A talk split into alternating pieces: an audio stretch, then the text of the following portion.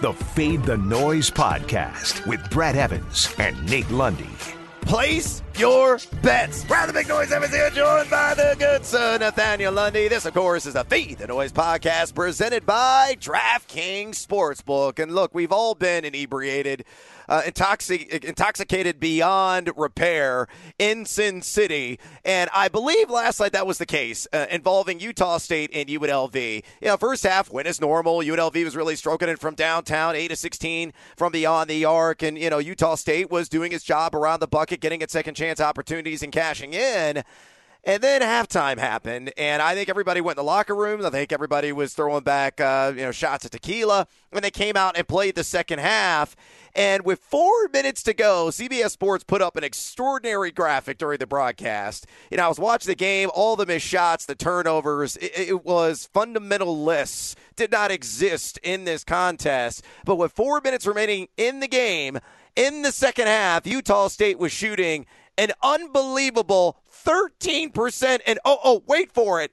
UNLV just crushed them in that category because they were shooting 16%. So combined, you had 29% shooting from the floor.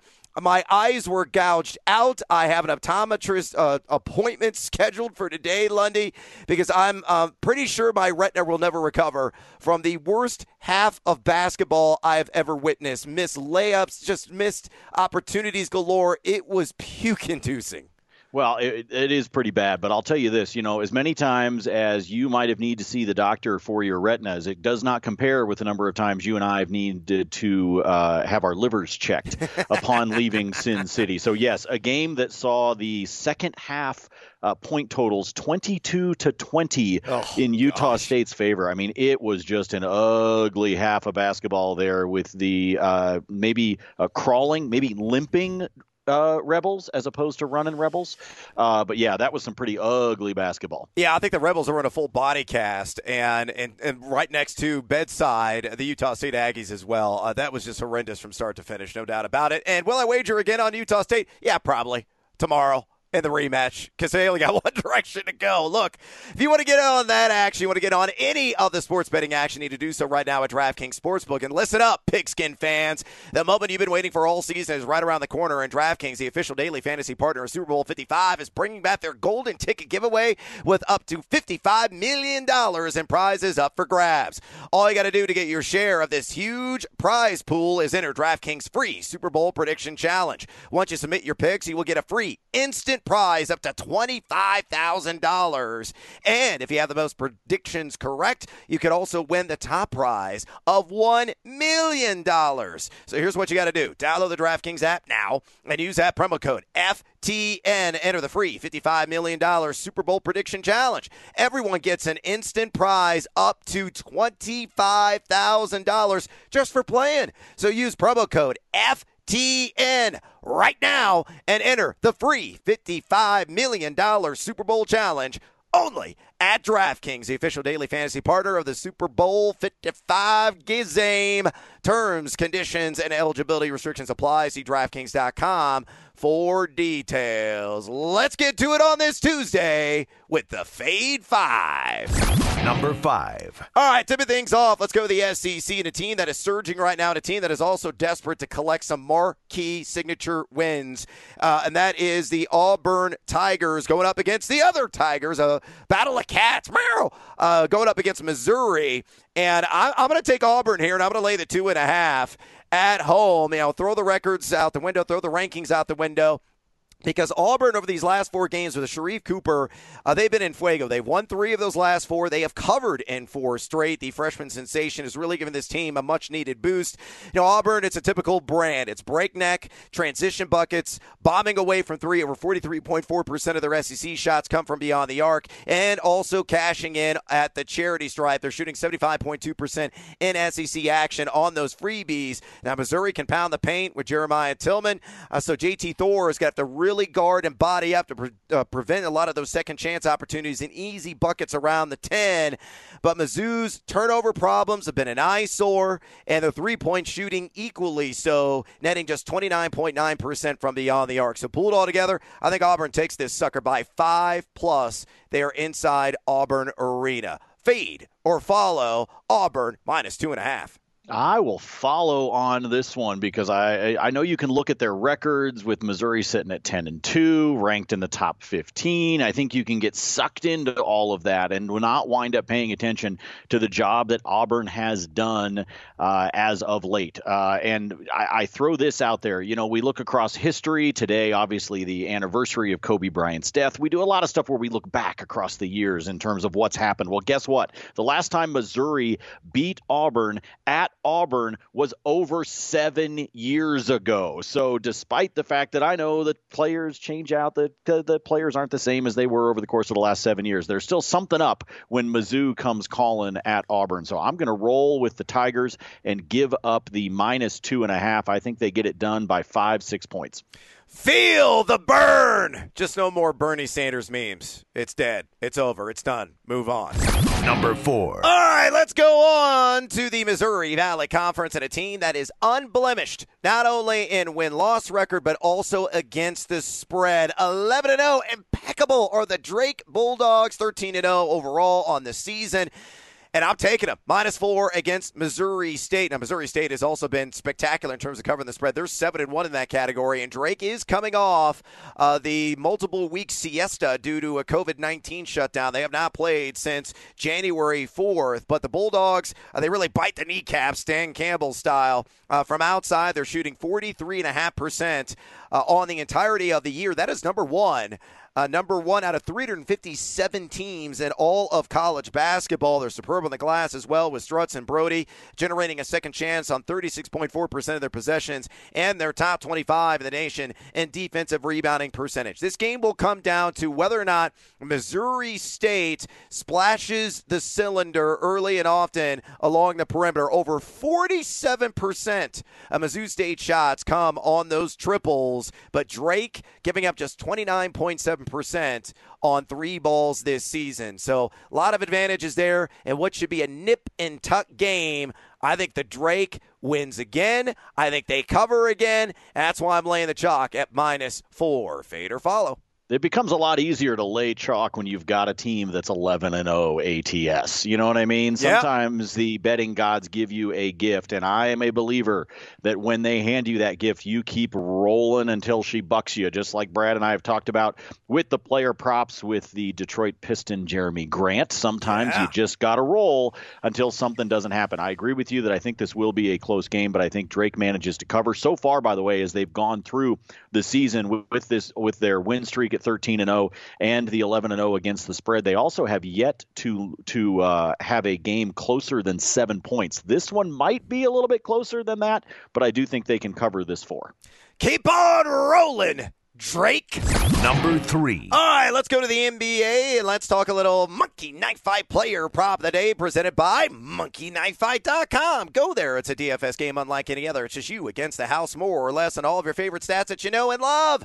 And it's just over or under in those categories. You start with a pack of two all the way up to six. The more you cash on those player props, the more cash you stuff into your pockets at MonkeyKnifeFight.com. Use that promo code FTN Again, promo code FTN. And when you do, you get a free $5 game on the house. And let's start off with RJ Barrett here. 24 and a half of the PRA. That's combined points, rebounds, and assists. And I'm taking the over on the New York Knickerbocker. He's been over this total in six of his last seven contests.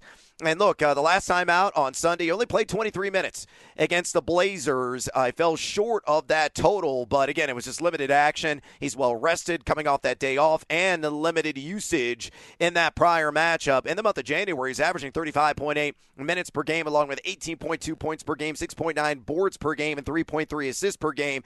Difficult matchup on paper. Utah held him in check earlier this month in January 6th in 33 minutes played. He was just 4 14 from the field. 9 5 and 1 was the line, so well short of that 24 and a half PRA. Yeah, and the Jazz are number 3 in the NBA in adjusted defensive efficiency and number 2 in opponent defensive rebounding percentage. It's going to be close, but I think Barrett just creeps over the low threshold here of the 24 and a half on the PRA. Fade or follow.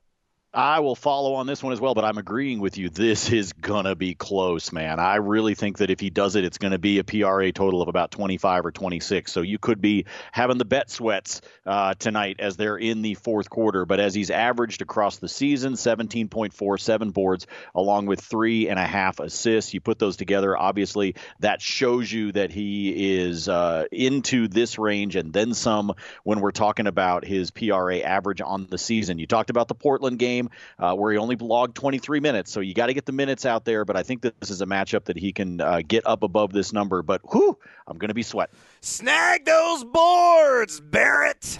Number two. All right, let's go back to college basketball. Let's go back to the SEC in a rematch between Kentucky and Alabama. And I'm going to say roll tide. And I'm going to lay the chalk here at minus seven and a half. Uh, when these two teams first faced, it was a bludgeoning, it was a body slamming uh, by Nate Oats' club, 85 to 65 inside Rupp Arena. Alabama in that game, 14 made threes, and they forced a turnover 19 times on Kentucky. And that's really the formula for success. You know, Nate Oats is a mathematical genius, and his computations are working because all he is doing is miming the NBA game. Uh, it's D's and threes uh, in SEC play. Bama giving up just 0.911 points per possession. Uh, and they're netting 42.1% beyond the arc. Over 47% of their shots are coming from distance. Uh, Kentucky's got that disruptive link, sure, but they are dead last in two point percentage offense in the SEC. Uh, you got to keep you uh, University of Kentucky off the offensive glass to compete. Uh, but because Alabama can really neutralize with those daggers, you know, plunging them from outside, and of course that defense overall and the brisk pace they like to play unlike Kentucky, who's more half court oriented. Uh, I think this could be a repeat of what the first matchup was a double digit victory for Alabama against this struggling, still head underwater team of John Calipari's Kentucky Wildcats. So fade or follow, Bama minus seven and a half. Oh, Brad, I'll follow on this one, but I'll tell you what, this seven and a half is a little high for me. Even as even as much as we know that Kentucky is not the Kentucky of the past, much the way Duke is not. We'll talk about the Blue Devils here in a moment, but uh, this is a this is a decent size number, even for a team as good as Alabama has been so far this season. Um, I do think that Bama wins the game, but this might be one that I could be tempted to turn it into an alt line, bring it down a little bit. Wouldn't surprise me for Kentucky to keep it close and Bama to wind up with the victory. It also would wouldn't surprise me, let's be honest, for Bama to simply roll them straight out of the gym. Yep. Uh, but I might be tempted to be able to do an alt line on this one just to, uh, you know, maybe keep my blood pressure down a little bit. But I definitely think Bama's going to win this one. It's just a matter of how much. Bama, 7 1 and 1 ATS in its last nine. I think they're going to add another tick in the W column. Number one. All right, uh, let's move on to the ACC. Uh, what, uh, what, what, was your toughest course in college, Lundy? What was it? Uh, I had to I had to take like a basic chemistry course, like one of those just required get it out of the way baseline things. And dude, uh, me and science don't mix. Okay, uh, we just like I I understand a lot of things in this world, but science not one of them. Well, uh, Coach K maybe can empathize, or you can empathize with him after his tough loss. Oh, boo hoo, whiny pouty Coach K against Louisville. Of course, you know, Coach K, if you haven't seen that video yet, check it out on social media. Uh, just, you know, eviscerating a poor college reporter asked a legitimate question, uh, just being a douchebag, a jackass, and of course he apologized to kid. So at least that was a classy move, unlike the classless start to that conversation he had with that student reporter. But anyway, Duke is in action tonight, and they've been terrible. You know, there's no way to sugarcoat it. Uh, they're awful against the spread, or just straight up. They're two and eight ATS on the season, five and five right now overall. If the NCAA tournament started today, Duke would not be in it. Neither would Kentucky. Uh, maybe not even North Carolina. It's been rough for the Blue Bloods this season. Uh, and I like Georgia Tech here. I'm going to take them plus the six. They're inside Cameron Indoor Stadium. Look, Duke is doo doo on D in ACC play, giving up 1.060 points per possession, 40.2% from beyond the arc, and 53.2% inside of it. You know, outside of Matthew Hurt, they don't have any three point strokers of note. As a team, they're shooting just 33.6% on those long balls and only 68.7% at the charity stripe. I think the inside outside duo of Moses Wright and Jose Alvarado are going to pack a whole lot of sting for the Yellow Jackets.